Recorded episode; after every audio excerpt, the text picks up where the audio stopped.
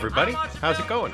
This is Hub, and welcome back to another episode of Tighten Up the Defense, a podcast that would likely benefit from a tagline. As I believe I just mentioned, my name's Hub, and I hope you're having a fine whenever the heck it is you end up listening to this. Me? Oh, I'm doing okay. I've uh, been a little bit annoyed lately because I've been hearing a lot of people using words like Kafkaesque and Orwellian, mostly incorrectly, to describe our current situation right now. And I get it, those are fun words and good authors. But is it too much to ask for just one person to be crushed by a giant helmet so that I can start describing our current timeline as Walpolian? Because that's just a word I never get to use. Well, now that you're all warmed up with my topical Castle of Otranto humor? For lack of a better word, we can call it that. Let's get on with the rest of the show. Maybe next week I'll work in some handful of dust references for all my Evelyn Wombats out there. That's what hardcore Evelyn Waugh fans call themselves, right? Evelyn Wombats.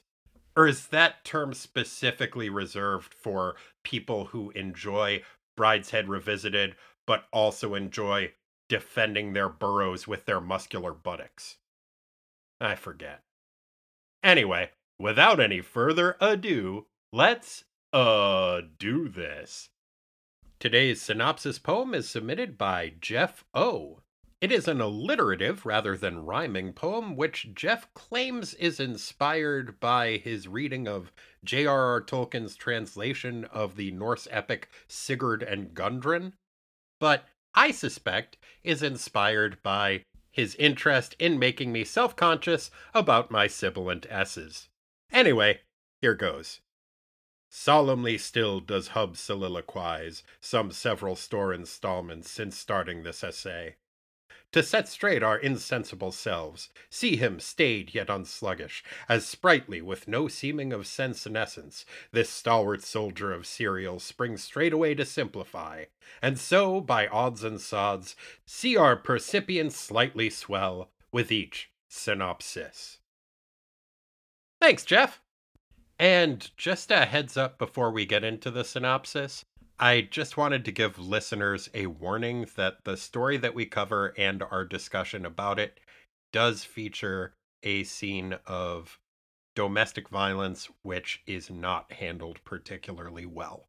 So, if you don't feel like listening to that, I totally understand, but it is something that comes up in this book. New Teen Titans, Volume 2, Number 34. August 1987. Non Compos Mento. Written by Marv Wolfman, draughted by Eduardo Barreto, inked by Romeo Tanghal, lettered by Albert de Guzman, colored by Adrienne Roy, and edited by Barbara Randall and purportedly Marv Wolfman. Teen Titan Roll Call Nightwing, Raven, Starfire, Wonder Girl, Cyborg, Jericho, and Beast Boy. Previously in the New Teen Titans. An indeterminate but seemingly significant amount of comic book time ago, Steve Dayton, the fifth richest and therefore fifth most trustworthy man in America, invented or found or bought a reality warping magic science hat which he called the Mento helmet and I call the Fresh Maker. For years, Steve used the Freshmaker in a superhero adjacent capacity as an ally of Doom Patrol, but when that team's name proved to be sadly prophetic and the majority of its members were killed, including Steve's wife Rita Farr, aka Elastigirl, Steve kinda lost his shit. Swearing vengeance, the perturbed plutocrat tracked his wife's killer to the jungles of Uganda, where he was immediately captured by said killers, who brainwashed him and instructed the bereaved billionaire to murder his adopted stepson, Beast Boy, and his titanic titular teammates. Raven intervened and used her powers to impersonate Steve's dead wife Rita and tell him to knock it off and sane up already.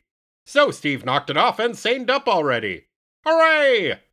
Things went okay for a while, but then the British mage whose name is apparently pronounced Constantine, not Constantine, convinced the recovering hat addict to use his fresh maker to look at some evil cosmic horror nonsense, and Steve went all loopy again. Bummer.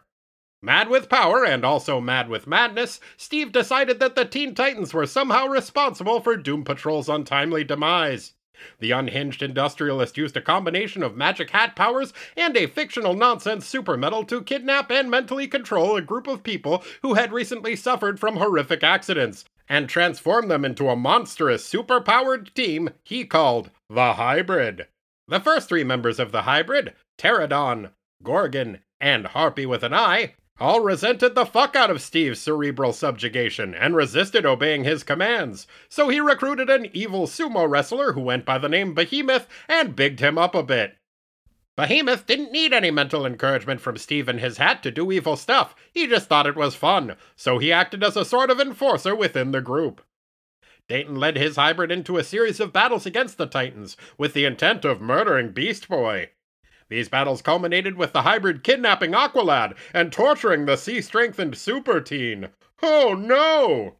Our titular Titans were outraged by this affront and prepared for a final assault on the Freshmakers' forces. Then they got distracted and decided to fight Brother Blood instead for eight issues or so. Damn it, Teen Titans! During their battle with the Church of Blood, a recently resurrected Raven got some kind of a power boost to her enigmatic empathic abilities, so that was nice. Once our heroes finished their fight with the surprisingly spry supposed septucentenarian and his strangely sanguinary sect, Beast Boy eventually remembered that his stepdad was still at large, and embarked on a solo mission to track down the tempestuous tycoon and his cadre of coerced companions. Gadzooks! How will Gar track down his frenzied father figure? Do the Titans feel guilty for leaving Aqualad in the hands of a hat addicted madman for as long as they did? And will our heroes find a new method of restoring Steve's precarious grasp on consensus reality? Stay tuned to find out. Okay, so he doesn't. He gives up and goes shopping at the mall. No, both they and the comic book completely forget that Aqualad was part of this story, and no, they stick with the tried and true method of dead wife impressions. Chapter 1 Epilogue. That's not normally how epilogues work, but okay. Dick Grayson, aka Nightwing, is sleeping in his apartment when he starts having a nightmare about him and his fellow Titans having to fight an amorphous monstrosity. He awakens with a start and is relieved to find that there was nothing sinister about his dream. It's just that his teammate Raven had broken into his home, was watching him sleep, and stuffed a nightmare into his brain. Well, that is a relief. Hey, didn't Raven do something like this back in the New Teen Titans first adventure? I think she did.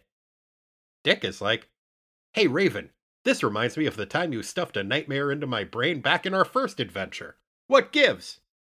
Raven is like, Oh, nothing much. Just reminiscing, so I figured I'd pop in and dreamscape you for old time's sake. Anyway, there's some crime going on nearby, and pretty soon the Titans are going to all need to do a fight or something. But since I'm here and have already broken into your bedroom, how about I give you some relationship advice? Dick is like, Um, how about I go fight that crime you mentioned instead? Raven is like, Oh, sure, of course. So here's the thing you're being a real asshole to your space girlfriend. Stop giving Koriand'r so much shit about the fact that she got space married to save her planet and just make out with her already, will you? Nightwing is like, Look, being angsty and jealous and lashing out at people I care about is kind of my thing. Besides, Batman always taught me that the only time to talk about your feelings is as a soliloquy. So if it's all the same to you, I'm gonna go try to find that crime. Raven is like, Have it your way, Dick. Dick is like, Thanks. Wait, were you saying my name or insulting me just then? Raven is like, Yes, and teleports away.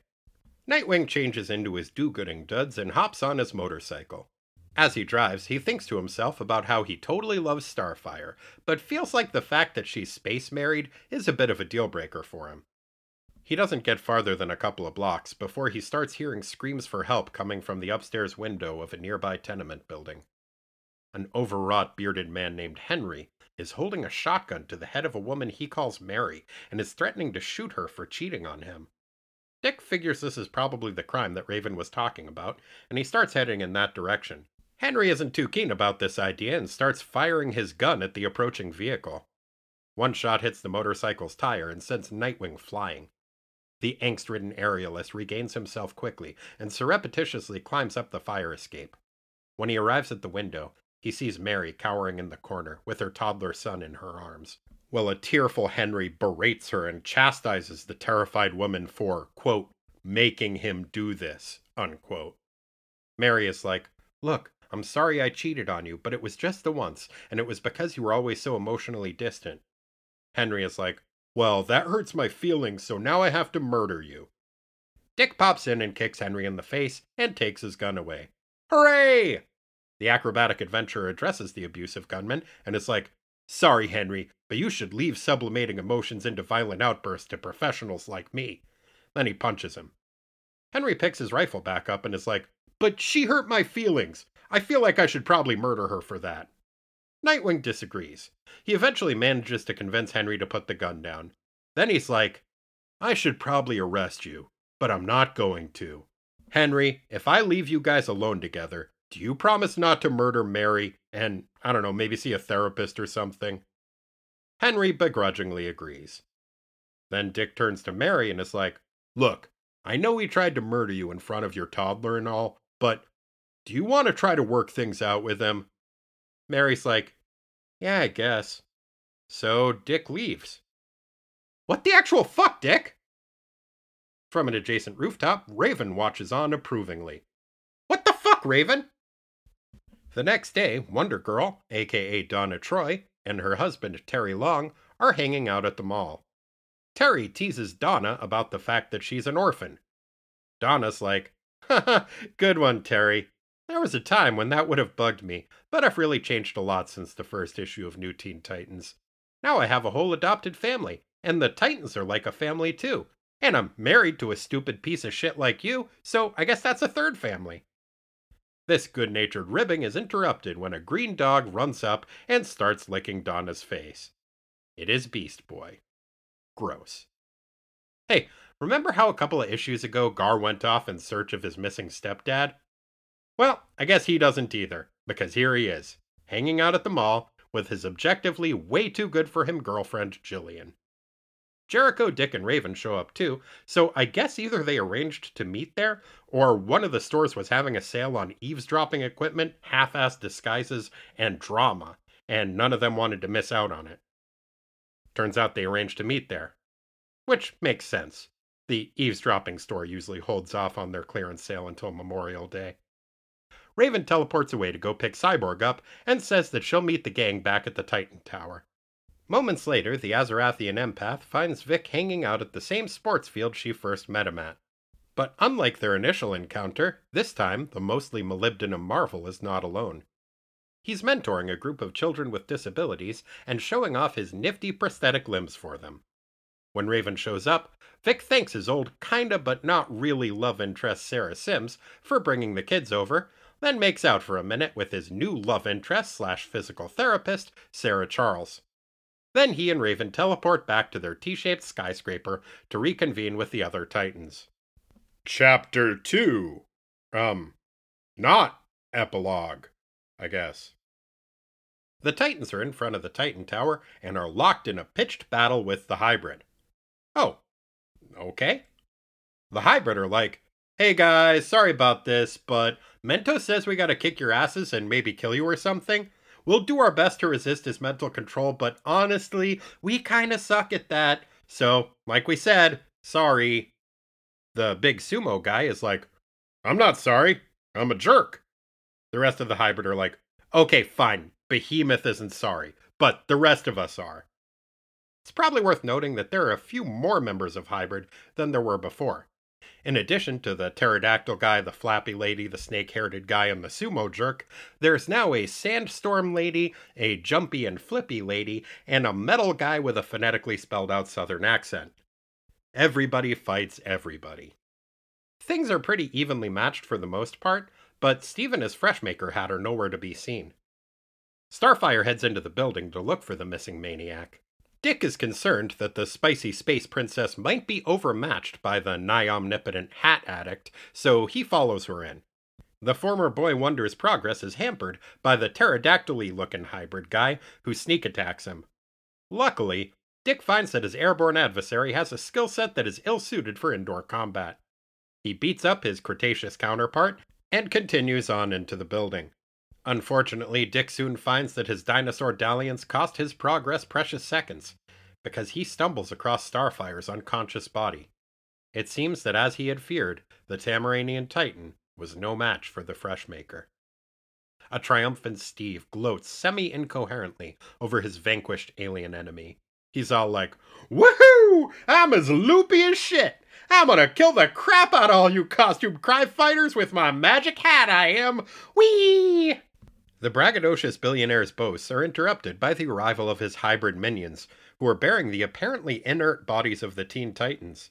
Steve is like, Yay! But then Beast Boy pops up and is like, Nah, just kidding. We're all fine. Raven used her new souped up nonsense powers to unmind control the hybrid. We'd all like you to stop being evil now, please. Steve is like, No way! Evil is rad! But then Raven teleports in and is like, Everyone hold hands. I'm going to resanify Steve Dayton, but I'll need all your thoughts and prayers. Everybody ready? Okay, here I go. And with that, the avian themed enchantress grabs Steve's head like a basketball, and with the combined forces of the hybrid and the Teen Titans thinking their most benign thoughts at her, she wades into the madman's psyche. It's not looking great in there at first. But then Beast Boy loves at his psychically scarred stepdad just as hard as he can, and things start clearing up a bit. Raven calls up images of Steve's dead wife Rita and her Doom Patrol buddies, and then makes them tell the embattled entrepreneur that it'd be real cool if he took off his magic hat and started being sane again. Steve is a little reluctant, but eventually, at the combined urgings of his hallucinations and Beast Boy, Steve Dayton uses the Mento helmet to destroy the Mento helmet. Hooray! Once the Fresh Maker has unmade itself, Steve is like, Well, guess I'm sane now. Sorry about all the fuss. And yes, by fuss, I do mean the robbing you of all bodily autonomy, performing whimsy based medical experiments on you, and forcing you to try to kill teenagers. The hybrid are all like, Ah, don't worry about it. No hard feelings. We can all tell that deep down you're a pretty good guy, and we'd all like to hang out with you and live at your house with you if that's okay. We can all be best friends. Wait, what? Starfire wakes up from her nap, and Dick is like, Hey, sorry I've been such a me lately. I still want to be your boyfriend, even though you are space married to another guy. Maybe we can get Earth married someday or something. That sounds good to Starfire. She picks Dick up in her arms and flies him up into the night sky so that they can have dramatic aerial makeouts together. The end. Man, a hat that unmakes hats? That's like the opposite of the one in an Arby's uniform.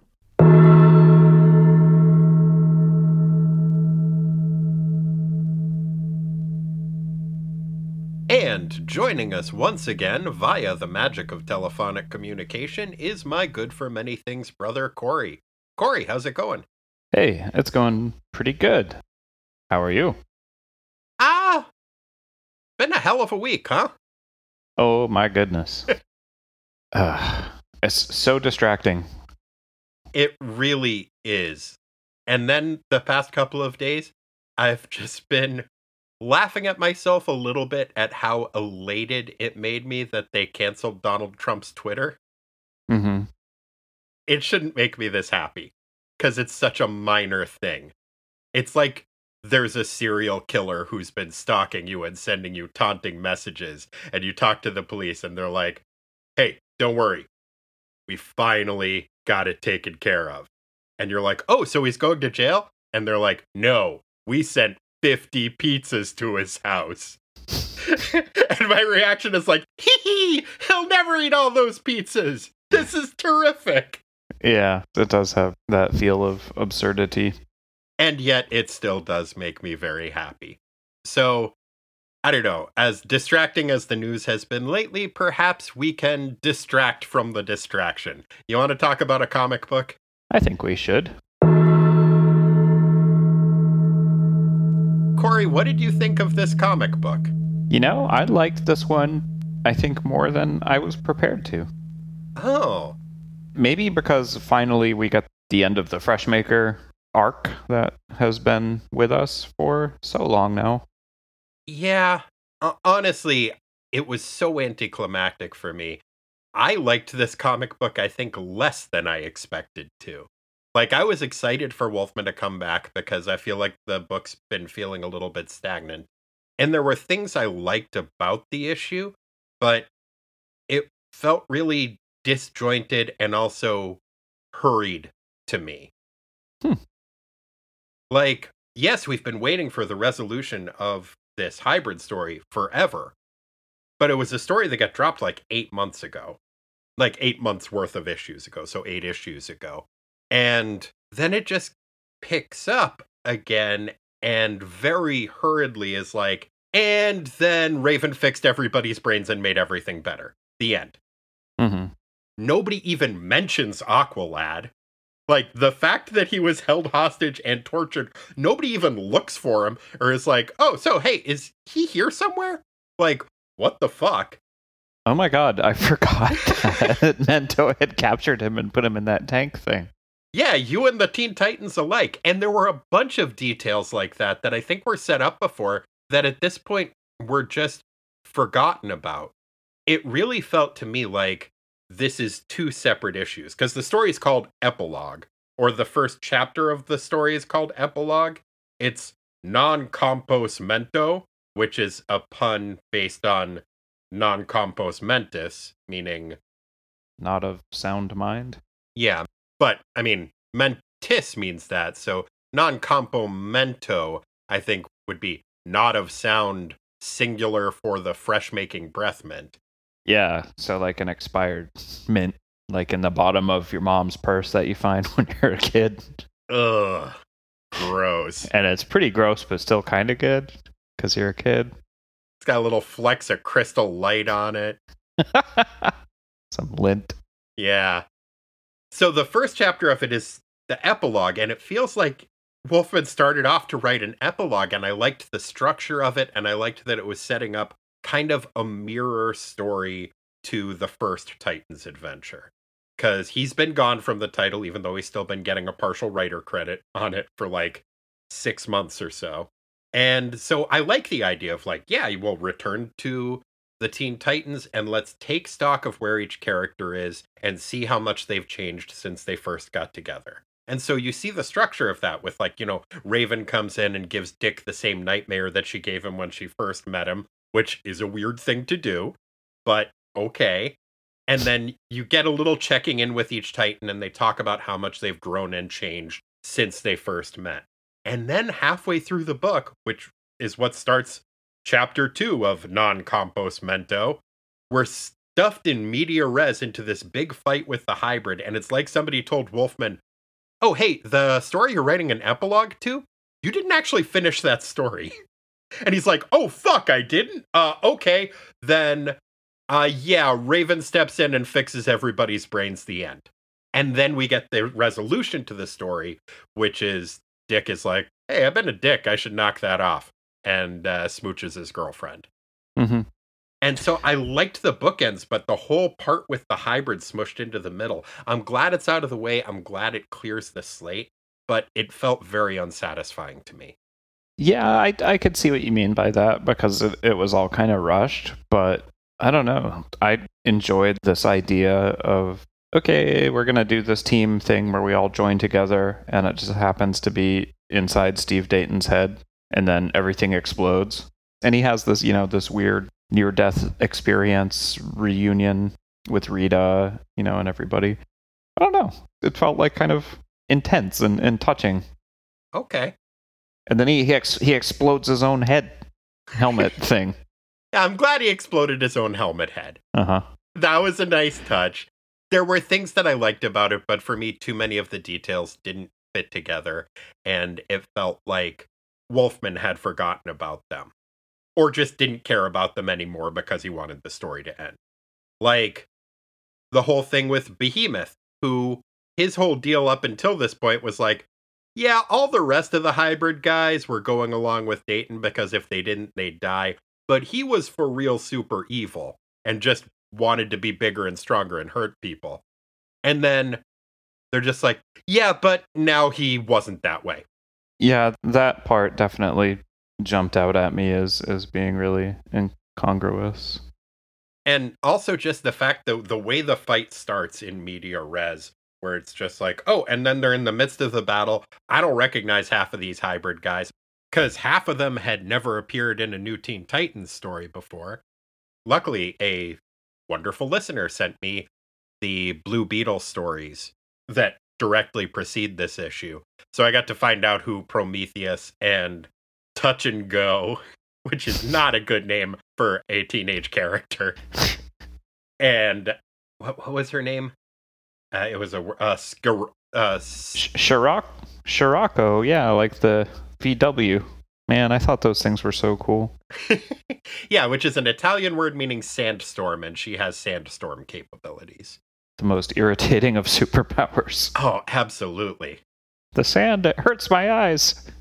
Gets all up in your under things. And if you're mm. a superhero, that's especially unsettling because it's all under things. That's all you got. Yeah. But yeah, I was like, oh, well, uh, okay, who are these guys? So I went back and I read the Blue Beetle stuff, and that was fine. But it doesn't come into play that Gar went off on his own to find Steve Dayton. There's no mention of that. Steve Dayton did some super fucked up stuff. Like, he put a lot of those people in the predicaments that left them near death before he saved them. And they are all just like, well, you know, it seems like deep down you're a good guy. I know you've been mentally controlling me and making me try to kill teenagers for the better part of a year now. But, you know what? Forgive and forget. Let's all be friends and live together. That seemed so unearned. Yeah, that part with Pteradon like I, I mean with all of them right where yeah they're like oh he he saved our lives like so he's actually cool. I'm like dude he didn't he throw you out of an airplane all the way to the ground? I don't think he did that to him. I think the terrorists threw him out of an airplane and he was dead but then he got better. Oh okay. So that adds up. Even if he saved his life there was no reason to make him a pterodactyl man like that was just his whimsy. And that hat is so impractical. I kind of like the hat. Pteradon has an impractical hat hub. I'm sorry. I thought you of all people. I guess there's not a picture of another hat on it, so it's okay. But no, and I like that it is like the B side of Pharaoh hats. Hmm like you get your two standard pharaoh hats right? You get the uh the one you normally see which is the one where it looks like you know when you take a t-shirt off and then you just stop once the neck hole is around your forehead and let mm-hmm. it flop over your shoulders? Yeah with the stripes right? Yeah standard but it's got stripes. Yeah. yeah. You ever do that? And you're like hey look at me i'm a pharaoh. And then your your partners says I love you in that super condescending way where it's like, I can't believe I love an idiot like you. That's what that tone means. oh, it's been troubling me. Okay. Yeah. Not that Pharaoh hat, but the other one that's just like the long cylinder hat that makes the Pharaoh look like maybe he's one of the xenomorphs from Aliens. Mm-hmm. I like that hat. I think, you know, that uh what's it? Amenhotep the Fourth little dealy looks pretty good on Pteradon. Mm. I don't know. Maybe I'm just I'm I'm projecting my own like jumpiness and clumsiness into it, and it's like every time I go through a doorway, I'm going to hit that thing and then be like, "Oh, what's happening?" Well, I like that it makes him look less like Batboy from the Weekly World News. Oh yeah, that's true. That's a good. And point. I think especially in the '80s, you you want to have that disambiguation. Oh yeah, Batboy was everywhere. Oh yeah, he was huge. Mm-hmm. I believe he ran for president. That might have been in the '90s. Hmm. Regardless, I think they are all a bit too quick to forgive Steve Dayton for his freak making of them, which really was just to serve his whimsy. And then, yeah, like it's a huge violation that he controlled their actions with his mind for the better part of a year. And they're just like, you know what? He seems like a good guy.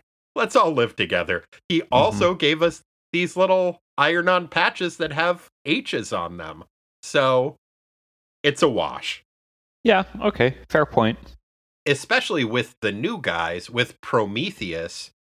That is a dude. So let, us just do a brief run through of the d- people who make up Hybrid.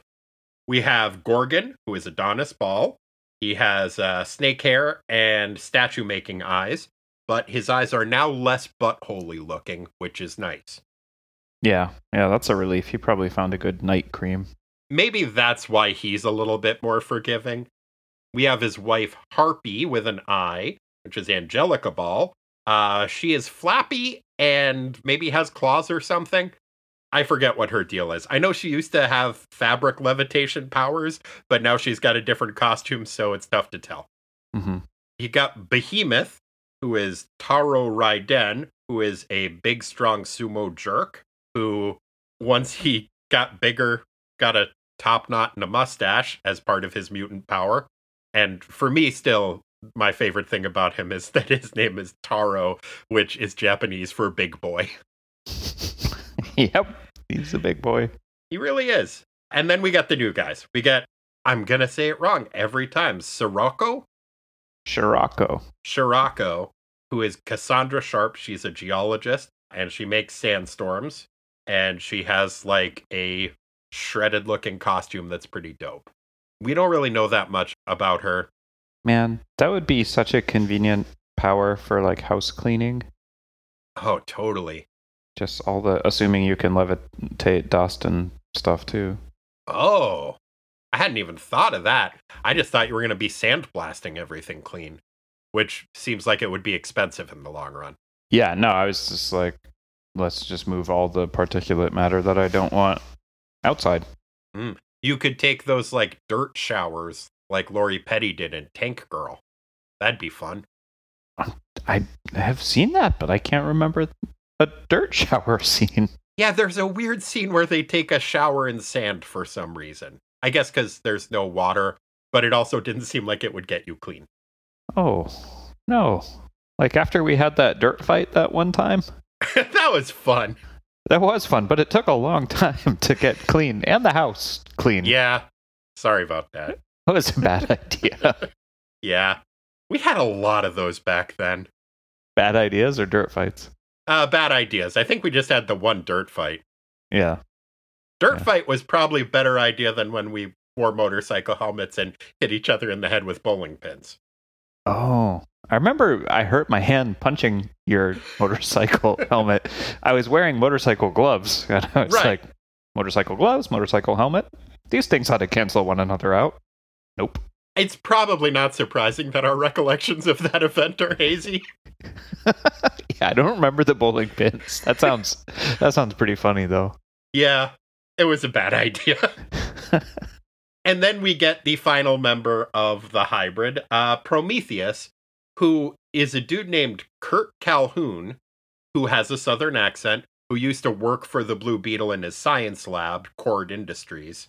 Then it seems pretty clear that Mento dumped a bucket of molten promethium, that nonsense metal, over his head, and then I guess technically saved his life after doing that, but that doesn't seem like the sort of thing you should be grateful for. Oh, okay, so that's that's the one where he basically puts you at death's door and then saves you. So Yeah. see what I did for you? Uh huh, you're welcome. Oh, that's a shitty trick. Yeah.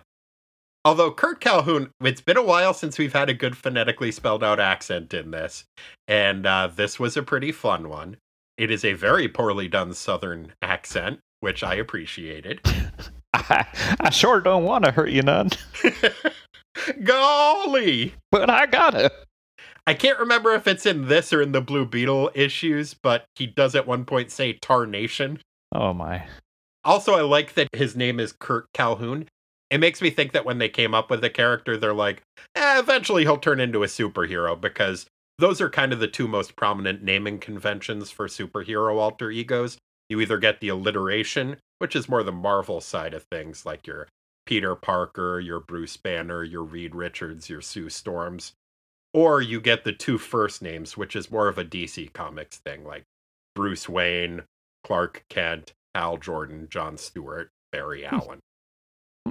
And so it seems like they were maybe leaning towards making him a superhero. Interesting. There are plenty of heroes who don't fall into that, but it is a pretty common trope for alter ego names. Yeah, no, you convinced me. That was a good list. Oh, thanks. But yeah, I, I like Kirk Calhoun. Although I gotta say, Prometheus is a little bit on the nose. Yeah, I forgive it all because of that accent. That that warmed the cockles of my heart. I mean, ideally, he should have maybe, I guess, nonsense metal birds eating his nonsense metal liver every day. But Took me a second, but I, I got there.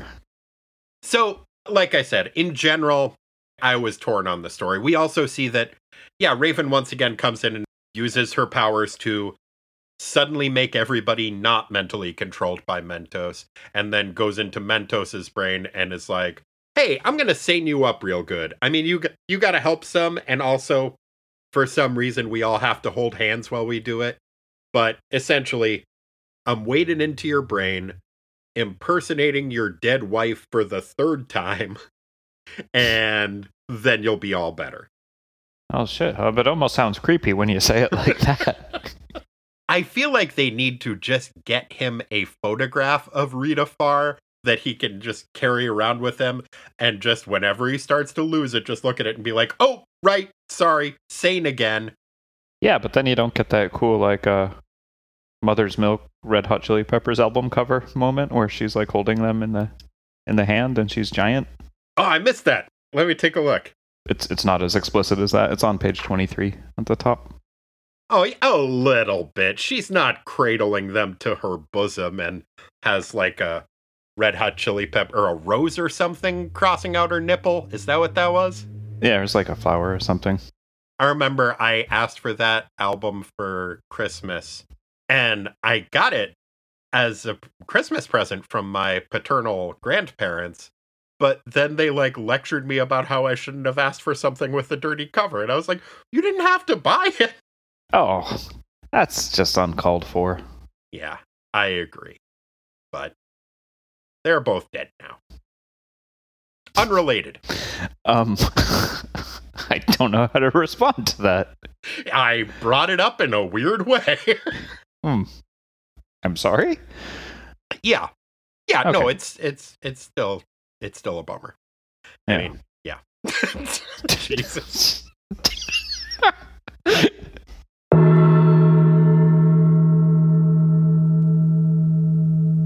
In general, I liked the epilogue part at the beginning and then at the end of it. And I felt like that kind of held together better as a story and seemed like the story that Wolfman was more interested in telling.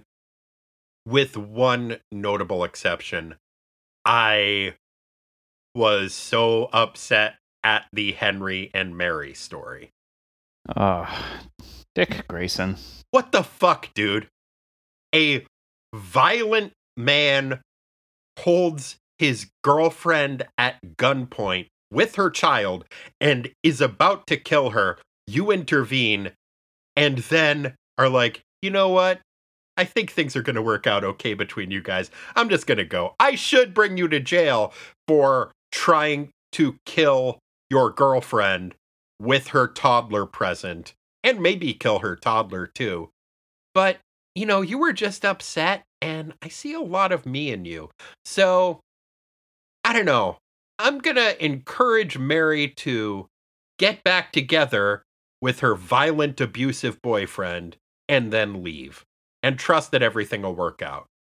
Yeah, and uh, you know, also not forgetting that Henry tried to kill Dick and blew up his motorcycle not moments before.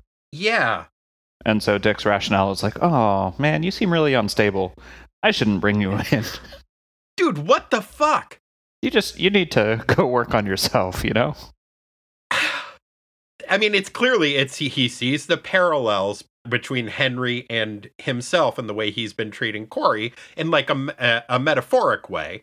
Not you, Mhm. Corey. Koriand'r, Corey. Yeah, I got, I got Dick you. Grayson hasn't been emotionally abusive to you, has he? Well, I've read a lot of these comics, but not directly. No. But he realizes that he is hurting the person that he loves because he can't let go of his jealousy and what happened in the past, essentially. And I understand that as a metaphor, but to just be like, this violent so- psychopath reminds me of myself. So you know what? I'm out of here. But you know who the real villain in this is? Is Raven, watches all that shit happen from across the street.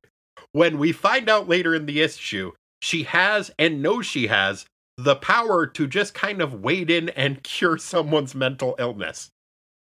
Yeah, I constructed a little like side narrative in my head that um, she did that after Dick left. She's like, I don't really want to see this lady and her kid get murdered, so I'm just gonna go fix that guy. Okay, good. Because I like Raven for the most part in this issue, but that that bit where she's just like, "Nice work, everybody.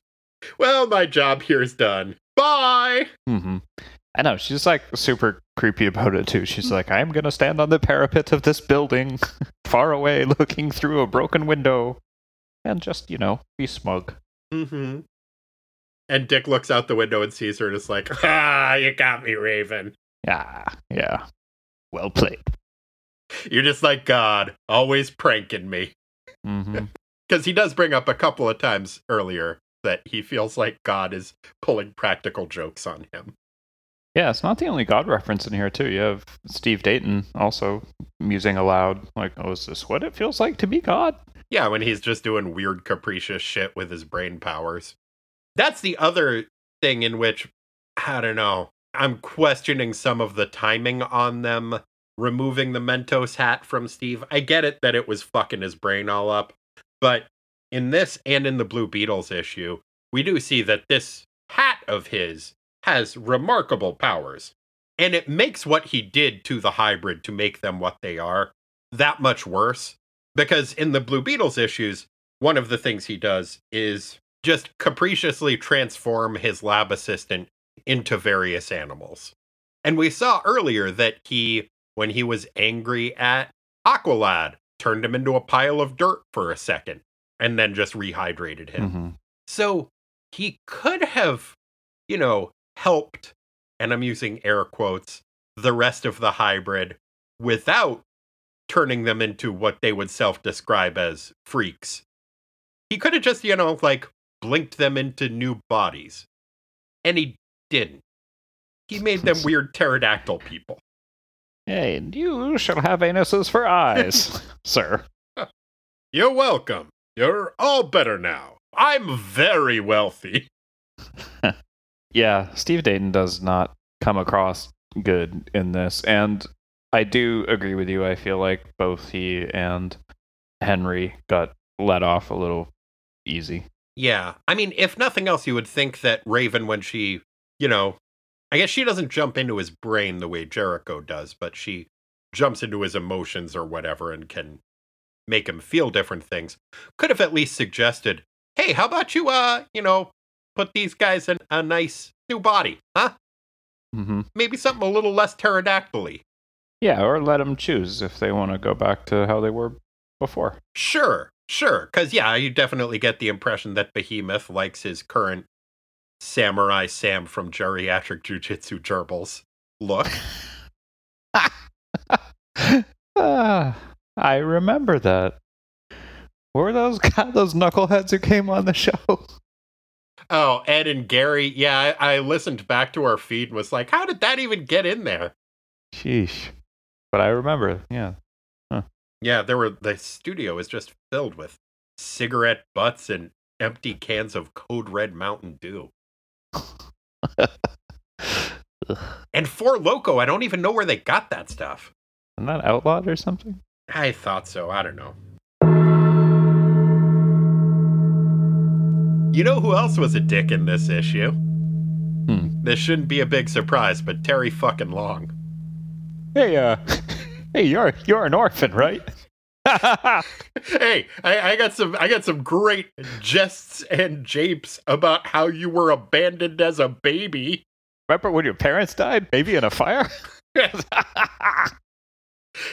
that that apartment they uh they ditched you in. You you remember how you were ditched in an apartment and you don't have any memories of your childhood? Now it's a Sears. Burn. oh my god. Yeah, I know. Ah, what a dipshit.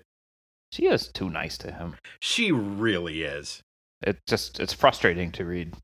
I bet every time she says "I love you" to him, it's in that voice that maybe someone would say to you if you were wearing a T-shirt like a pharaoh hat. yeah, Yeah. probably so. There was one little bit that kind of amused me. Some of the phrasing was a little bit awkward in this, specifically in Dick's big soliloquy. About people thinking with their glands, like with the D. yeah. Well, and then he follows that up by, and maybe it's because he had said about people thinking with their glands that he says, it goes against my grain. And I was like, is that the way people would phrase things? And for some reason, I was just reading the word grain as a portmanteau of groin and brain. Well, it's because he's thinking with his glands. Yeah. You know, my grain. My groin brain. Uh, yeah, I it's I don't know what was going on with the writing. It was that was pretty bumpy. There were a bunch of things that just didn't quite add up. I think with the story line, it makes sense that there would be details that wouldn't quite fit together. I mean, Marv Wolfman generally has a fairly tenuous grasp on remembering the things that he's written before.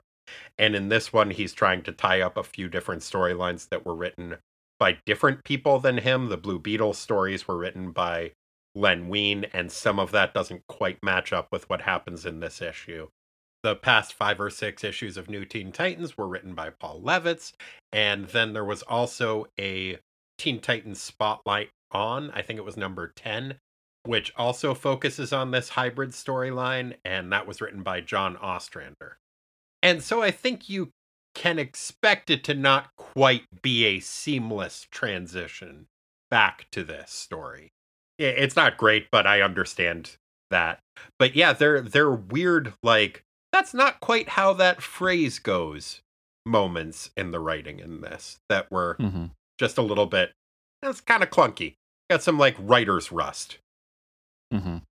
Were you as disturbed as I was by Gar licking Donna's face? I really was. And then did it send you on a spiral also of like, I wonder, like, if he just was like, it's gross because it's Gar, but also like when he was in his dog form, he was probably like, oh, I can lick my butt and my testicles now. and he was probably doing that beforehand, which makes it even worse. I hadn't followed that to its logical conclusion. You are absolutely right, Corey. Dogs are self cleaning animals, you know? Yeah, I was just reading it as just like, oh, he thinks he can get away with it because he's a dog. He just just gonna go up and and lick his friends. That's gross. Stop it. But no, you're right. He pr- almost certainly does also lick his uh grain, if you will. And if that is the case, then I hope Jillian follows through on her threat and has him fixed. she is the best. She is the best. She she was great in this issue. She was a ray of sartorially splendid sunlight, and Gar does not deserve her. Agreed. You ready to get into the minutia? Let's. Rick, would you mind singing us in?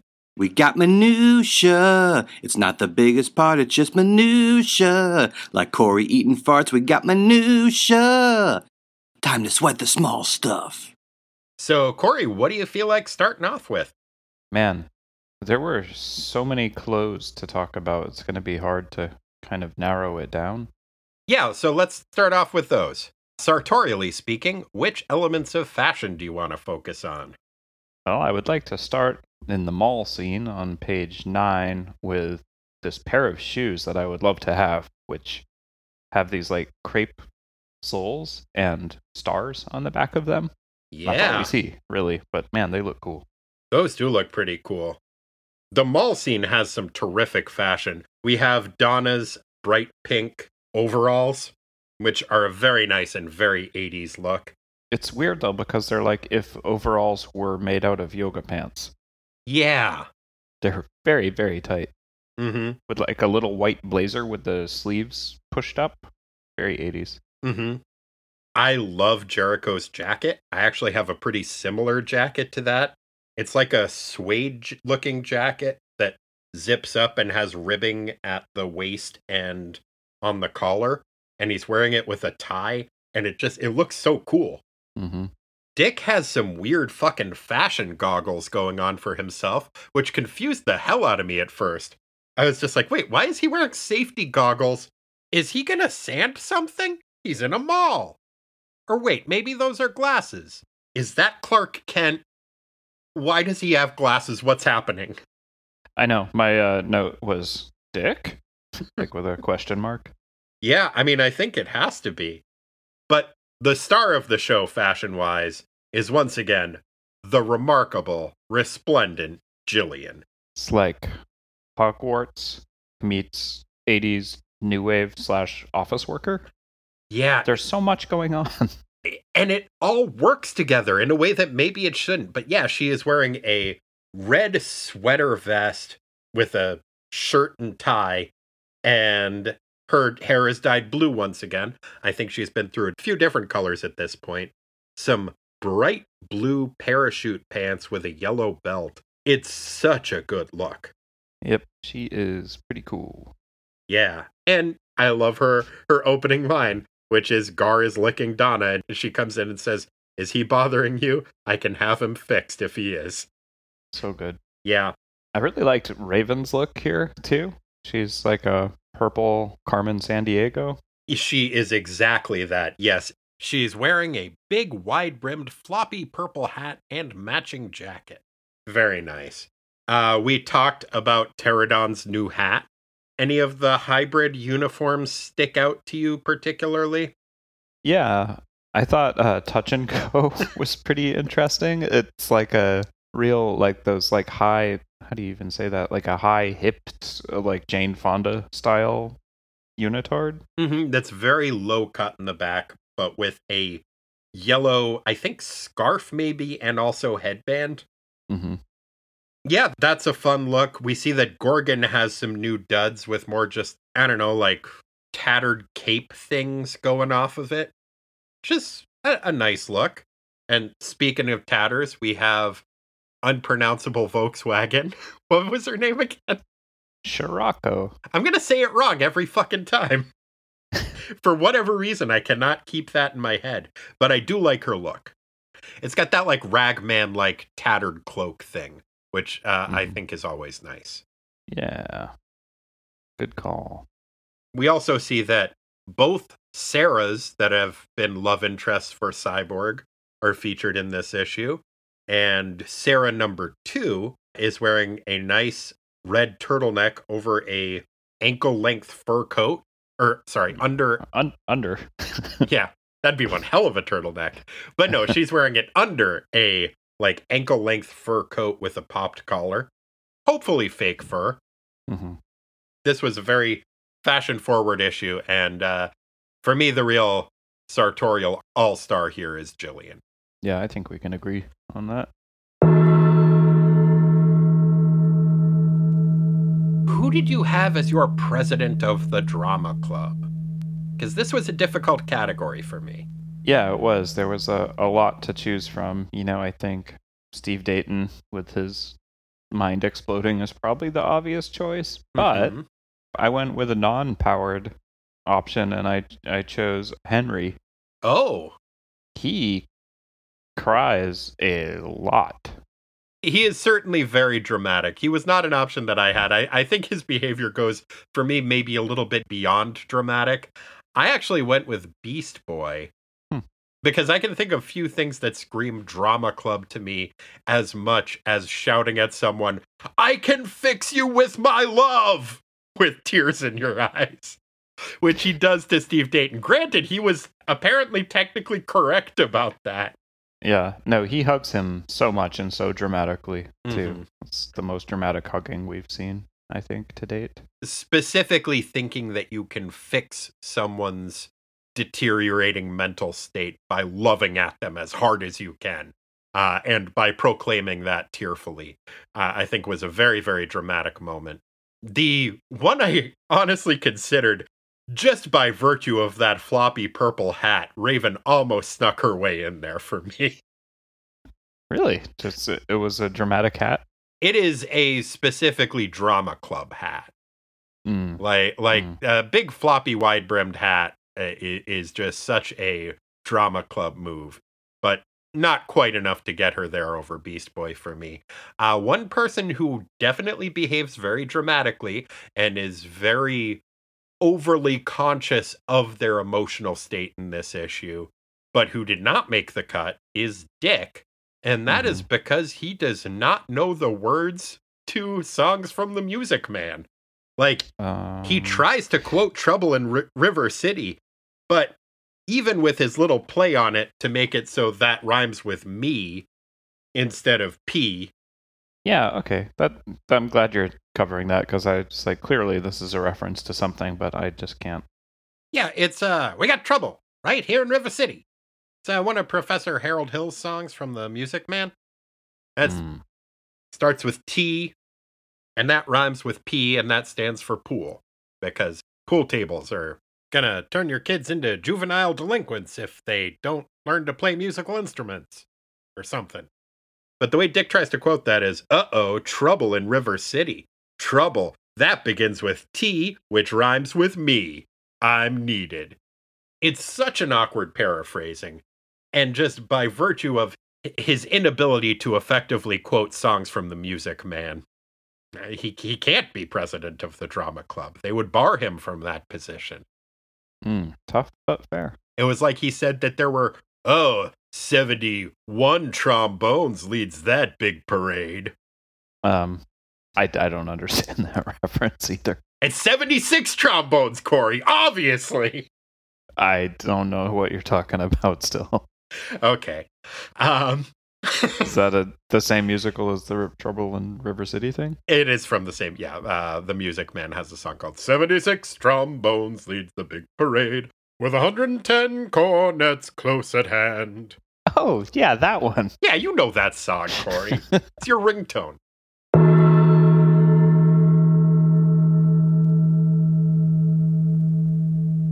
Well, Corey, it's time for everyone's favorite new category the interactive category of Battle of the Band Names. In last week's contest, we saw the maritime ska themed juggernaut that is Get the Squid Drunk, defeat their challenger, the uh, yakety sax covering Hanky Panky Aplenty.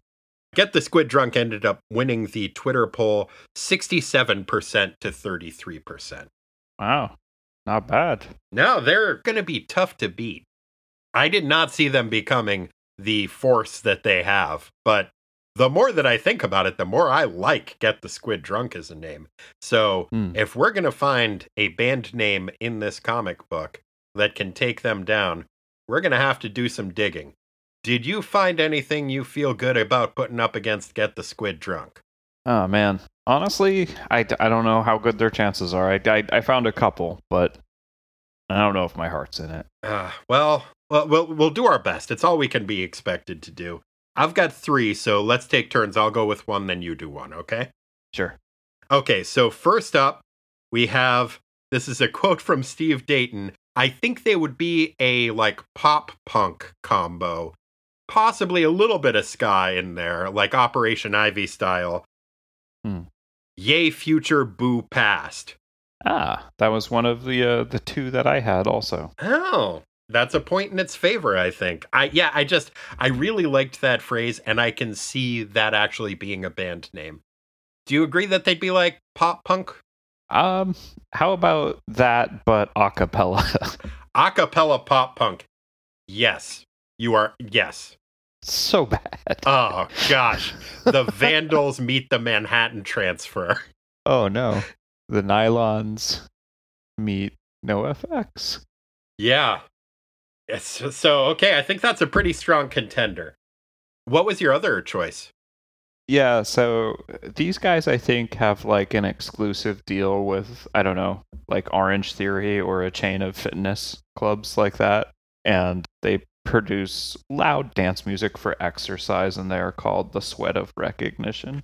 I almost had the Sweat of Recognition of one of as one of mine. I would have put them more like I don't know, sea and cake style indie rock, but uh yeah, Sweat of Recognition is actually pretty good.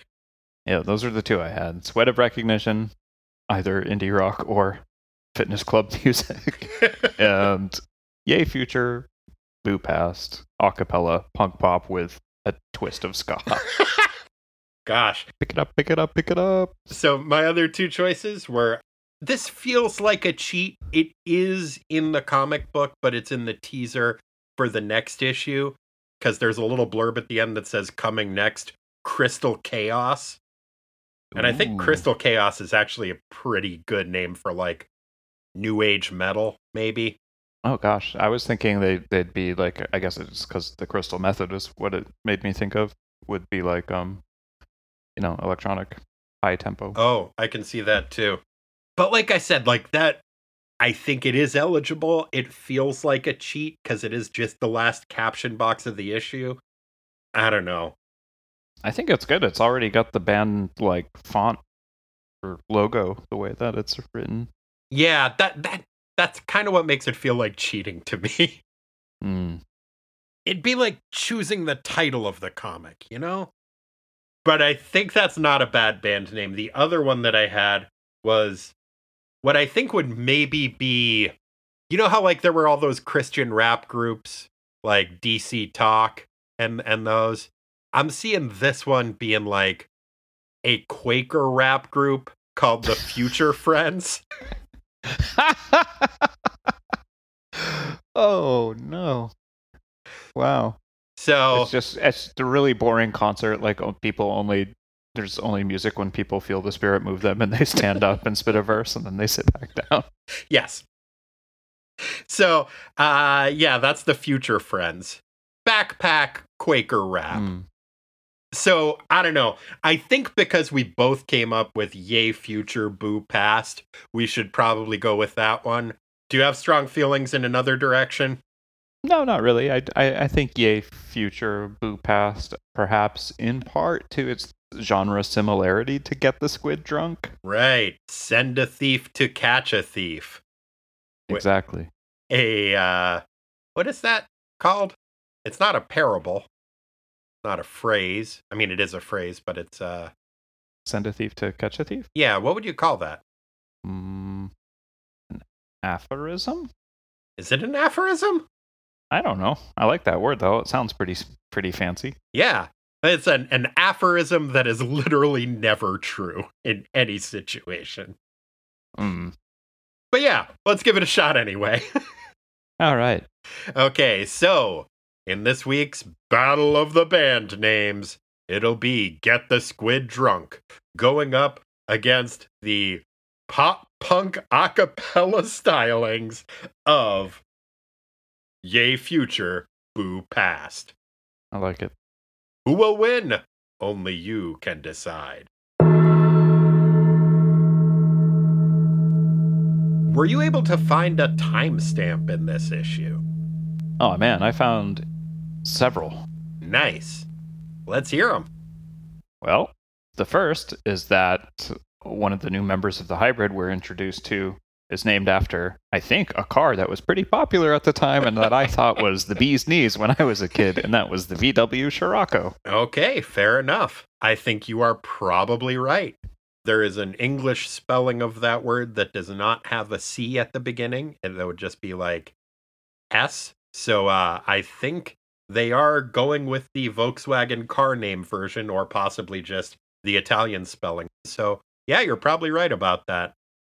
The first one that leapt out to me was that Gar wants to go to a Club Med vacation with Justine Bateman, hmm who was, of course, the the star of uh well, I guess she probably wasn't considered the star, but in my mind, when I was a kid, she was the star of Family Ties, Mm, hmm where she played the older sister of Alex P. Keaton, Mallory. hmm I myself had a crush on Justine Bateman. She was she was in like um a band movie, I think, around this time. Yes, it was called Satisfaction. So yeah, Gar probably saw that. Probably did. If he saw it at the Lilac Mall, I might have been in the theater with him. Ah, well that that leads me to another one of the timestamps, which was just in general, like malls were such a thing in the eighties. And um so page nine has them all chilling at the mall. Yeah. There was what felt like a missed opportunity for a timestamp that, I mean, stood out to me as possibly a, uh, I'll fill in the specific reference I want to make here later. But when Gar tells Joey, Joey, you check out that game I mentioned, it would make a great birthday present for me. Mm. It feels like that is a, I'll come back later and fill in the, the name of the game that I'm talking about and then he just never Mhm. did. What game do you think it would have been? Do you think he meant a video game? Do you think he meant like Trivial Pursuit? What what was he talking about there? Oh gosh. Yeah, Trivial Pursuit was like crazy popular at that time. But was it popular with teenagers? Maybe they had come out with like a teen edition? Oh, they probably had. They did a bunch of different editions.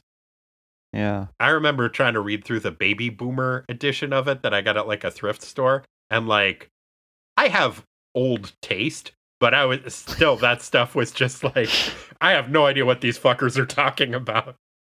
Oh wow. That I would like to see because I do not like playing Trivial Pursuit with you at all. I'm sorry. You remember too much. It's a curse. Hmm. Tell you what, we'll have to start playing that game with motorcycle helmets and bowling pins again. Every time you get one right, I get to hit you in the head with a bowling pin. this is a bad plan. I have no idea what the game would be. I can't remember what video games were. like Battletoads? Q*bert was that popular then? I think this would be a post Q*bert society. Is there such a thing? By 87, I think we're in like full NES mode. Oh, okay. But yeah, anyway, but like I said, it doesn't count as a timestamp, but seems like a weird thing to throw in there if you're not going to make a specific reference. Mm-hmm. I had a couple more. One was that after Terry finishes making his hilarious joke about Donna being an orphan who was abandoned in a building that burned down, Mm-hmm. um, she does mention that it is now a Wicks 'n' Sticks. Was that a real store? I had to Google it because I was like, that sounds kind of familiar. And yeah, it was a chain of mostly mall based, like home furnishing and sort of like a, a Yankee candle meets. Um, Like Pottery Barn? yeah, Huh. yeah, like a Pottery Barn meets Yankee candle gift shop store. Wow. That that's a heck of a pull. They are no longer a thing. That's a goddamn shame. Eh. So I'm not a huge fan of scented candles, but Lisa did recently find some candles that we keep on our bookshelves now that are scented like I think it's pipe tobacco and honey. And they smell so that fucking good. good. And like it's like, oh yes, this is what a library should smell like. Yeah, that's awesome. Yeah, she kind of stockpiled them. So that's nice. Nice. What was your final timestamp? There was a Kmart mention Oh um, yeah. Cyborg was talking about making a joke to his his little differently abled friends about um like uh, having their bodies be partially from Kmart. Yeah. I guess I forget that Kmart isn't a thing anymore. hmm But they're not, right? Are they all closed down or just most of them? I don't know. I, I did did not research Mm. that, but I just sort of assumed that they had gone away. I remember we used to sometimes go to the Kmart that was right near the Purity Supreme in Rochester. Oh yeah, yeah, me too. Have we talked about what a weird name for a grocery store Purity Supreme is? I feel like we have. I don't know if it's been on the show. I don't but- know if we can overstate that though. It really does sound like that would be the name of an exotic dancer. Mm. But I, I have, I don't know necessarily fond, but like after my parents got divorced and I was living with my dad, he would sometimes freak out and take me and my sister shopping at Purity Supreme at like three or four in the morning because he was having, Whoa. I think, just kind of a slightly manic face and would just be like, "No lines, come on, kids, let's go." Oh, jeez.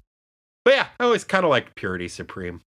Yeah, I remember that Kmart had. I mean, when you're little, everything, of course, seems much bigger, so it probably wasn't like that amazing. But the selection of uh, the, like tracksuits or jogging suits that were really popular in the '80s, especially with the breakdancing thing. Mm-hmm.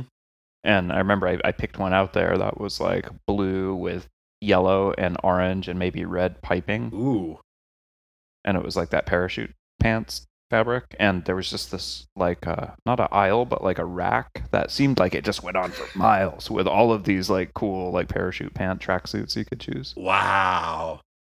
yeah it was a very happy memory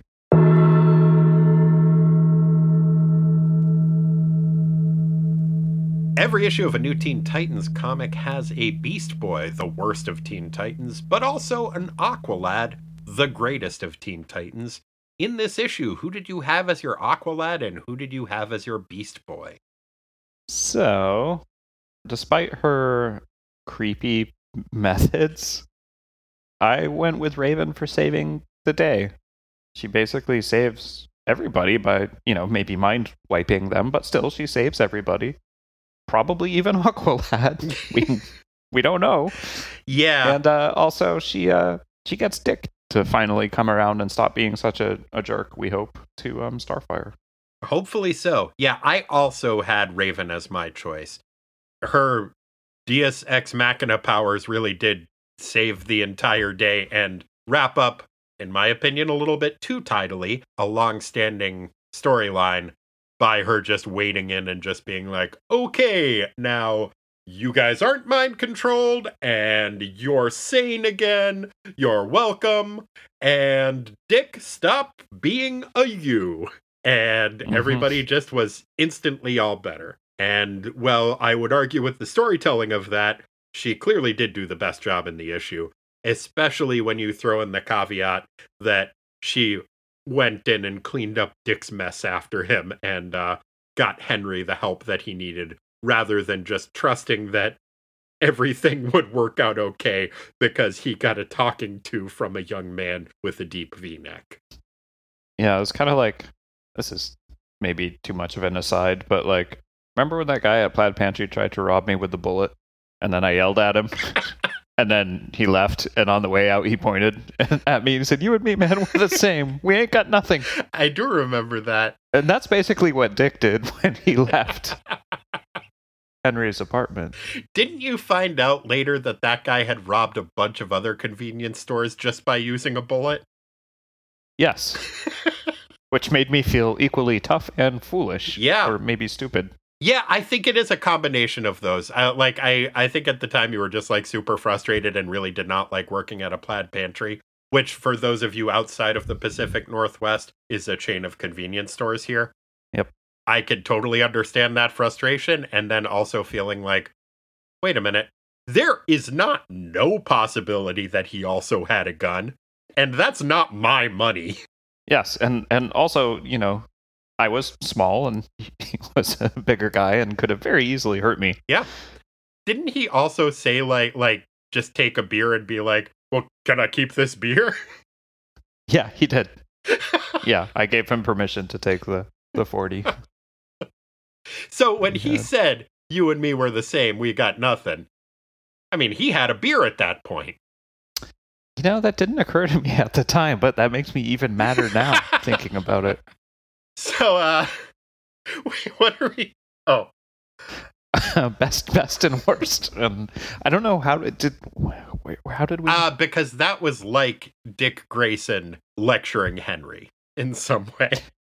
Ah, yes, that's right. Which brings me back to my choice for Beast Boy, which was Dick, for deciding that his stern talking to would uh, set Henry on the straight and narrow. And just, I don't know, the idea of him urging a woman to reconcile with her violent abuser. who just threatened her and her child with a shotgun was so fucked up.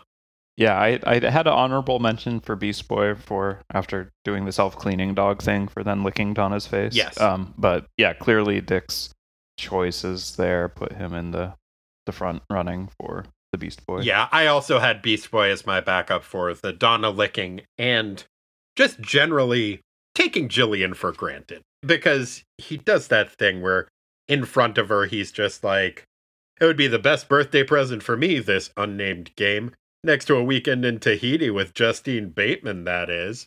And then Jillian yells at him and he's like just kidding my love my heart my sole reason to breathe. Hey gang you think old blue hair bought that fuck you hmm but not fuck you as hard as fuck you, Dick, for urging a woman to reconcile with her violent abuser because he reminds you of you. Agreed.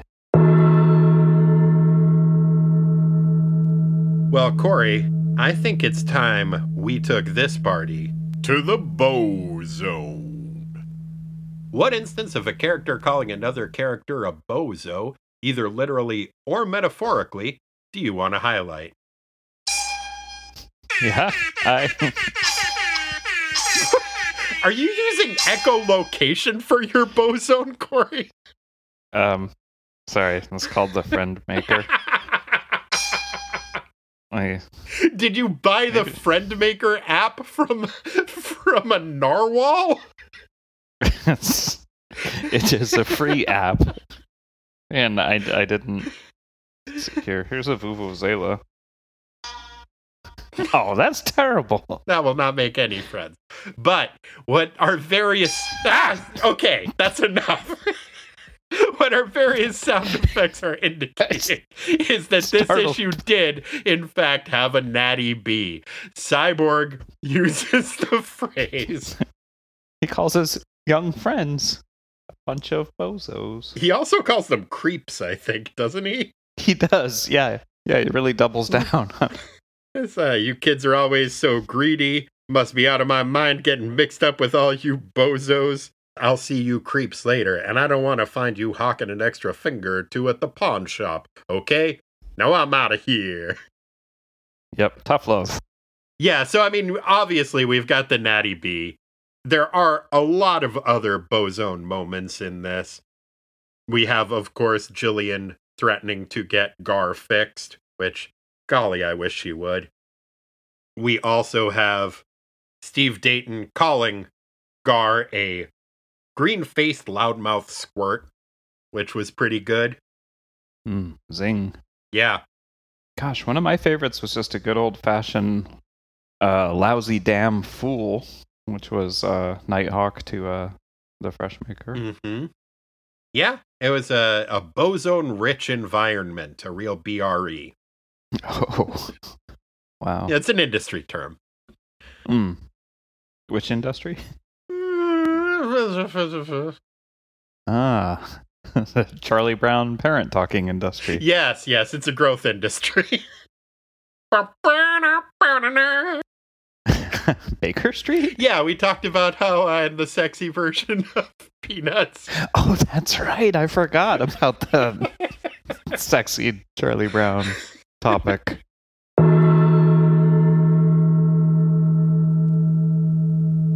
What was your favorite panel in this issue? I would say definitively it's the one on page 22 that is Dayton's psyche basically becoming fragmented before he's reassembled. That is a very nice panel. Yeah, it is just a bunch of mirror shards, and you see reflections of different Titans and members of Doom Patrol as his brain is being metaphorically shattered before it gets reassembled with the members of Doom Patrol or Raven dressing up as them psychically, telling him, Hey, buddy, go be sane, okay? It's a real nice panel. Yeah, the contrast in it is really cool too because it's a black background with a rectangle that's like blue, hmm and then on top of that are all the shards, which are like orange and yellow. So it's like super, super high contrast. It is. I like it a lot. I always like blue and orange together. Yeah, complementary uh, colors, I think. Mm-hmm. and the colors of the Syracuse Orange Men. Um, so what's a orange man? Well, it's the mascot for Syracuse University, which I have never been sure if it was a reference to the followers of William of Orange, who eventually became William III. But if it was, it would make their school rivalry with Notre Dame make a lot more sense. But those colors look nice together. Indeed. And speaking of which, actually, my favorite panel is the orange skinned Starfire smooching it up with the blue costumed Nightwing in the final page, which I call Art Deco Sky Smooch. Mm. It's just a very dynamic panel of Koriand'r and Dick flying up in the night sky and making out. And it's done over a skyline, but with a weird, like, Art Deco filigree and, like, star spangled tiara over it. It's really cool looking. It is. It's very fancy, and I like to in this one. Uh, Dick looks like he knows what he's doing. Often when he's being held and flown around, he he looks a little like floppy and and scared. Mhm. And this one, he's he looks very stylish. He's got one arm around Starfire, and his other arm is, for some reason, pointing back behind him, like almost as if he distracted her. It's like, hey, look over there, and then went in for the kiss. Yeah, it's a really cool looking panel. The art in this is great. It is once again Eduardo Barreto and Romeo Tangal, which is one of my favorite Titans art teams, and one that hasn't been together for the past few issues, and so it's nice to see them.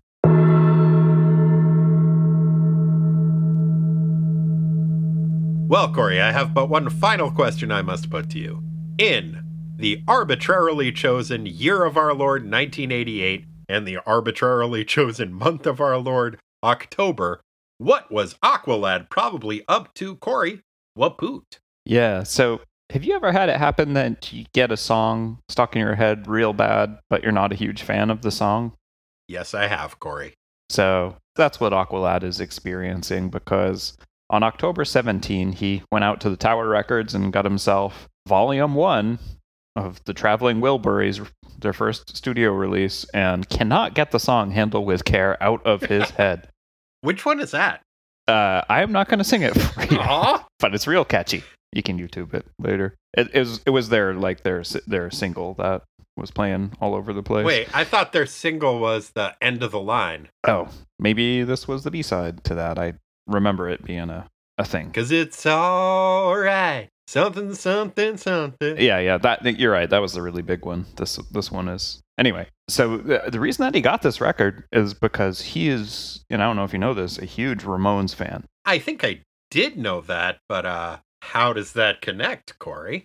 Well, because when he was at the record store, he picked that up and, and this Traveling Wilburys record, and it's like, hmm, well, they don't really look like punkers, but they all have the same last name. There's Nelson Wilbury, who was George Harrison. There's Otis Wilbury, that was Jeff Lynne.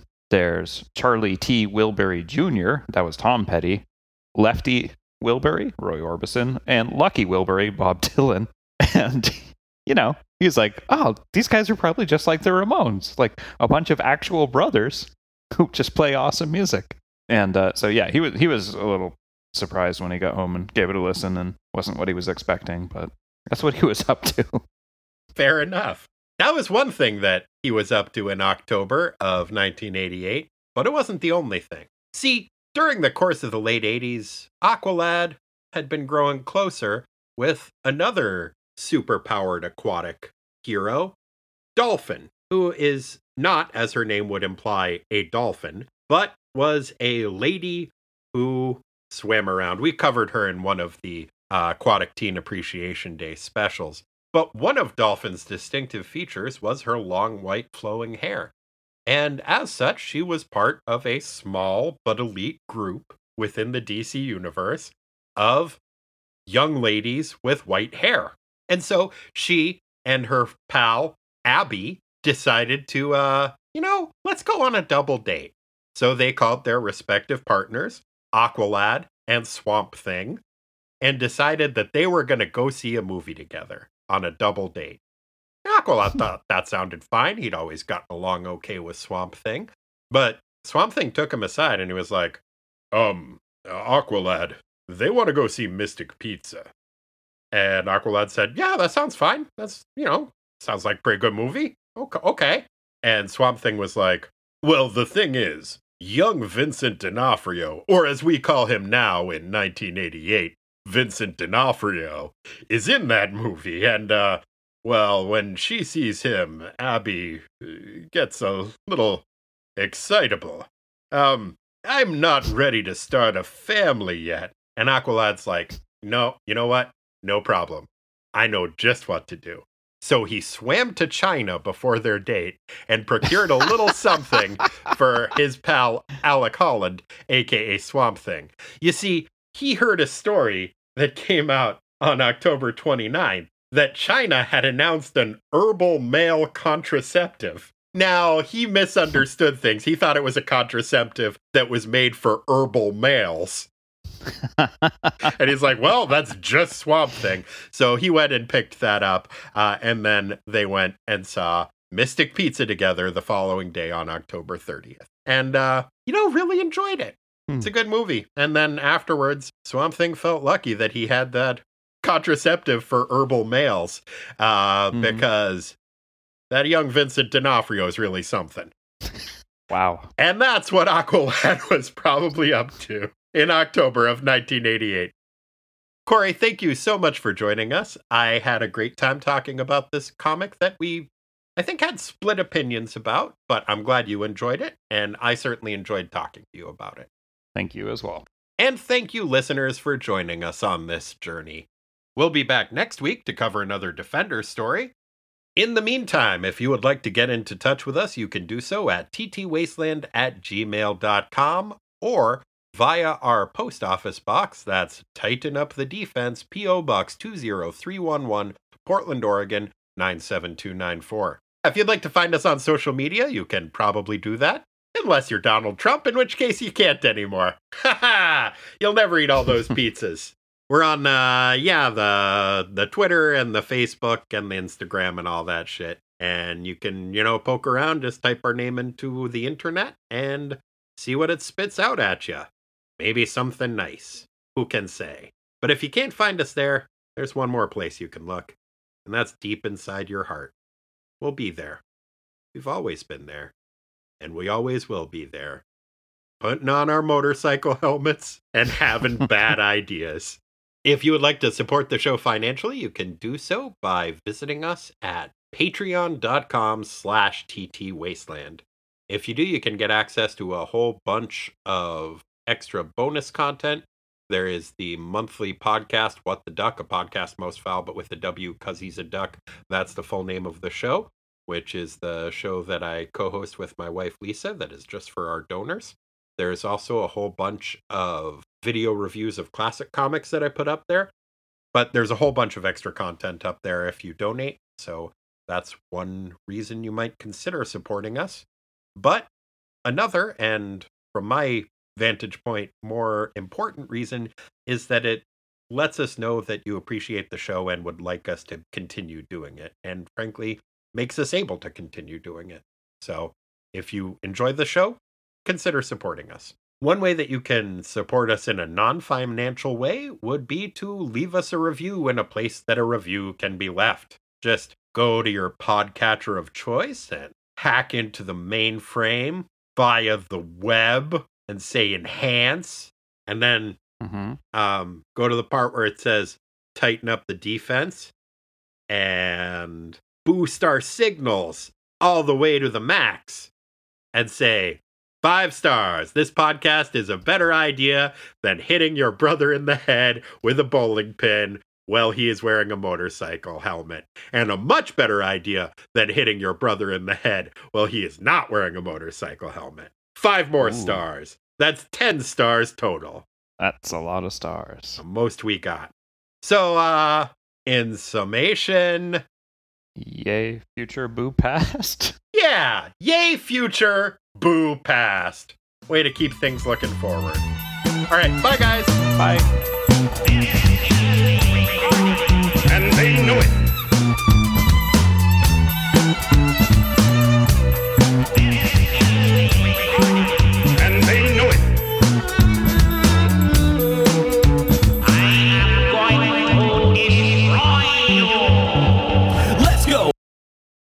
Which was a tough fucking month, man. It really was. I typed in the wrong date and I was looking at 1888 for an embarrassingly long time. And I just remember thinking, like, why do all these guys have such big mustaches? One of her distinctive features. oh, sorry. sorry. I was trying to ch- turn it off. Okay, you're good. Okay, Um, vol- volume is off. but one of Dolphin. See, he was a notorious pie thief. How can you be a notorious pie thief? He had a reputation You just get caught that is largely unsubstantiated for stealing pies off of his neighbor's windowsills. Oh, what a dick move. Yeah, dude, I think Henry David Thoreau is kind of a dick. Just like a fucking entitled couch surfing self important twerp. Who is a, a notorious pie thief. It's no good, man. It isn't, although literally every single one of those attributes would accurately describe me in my early 20s.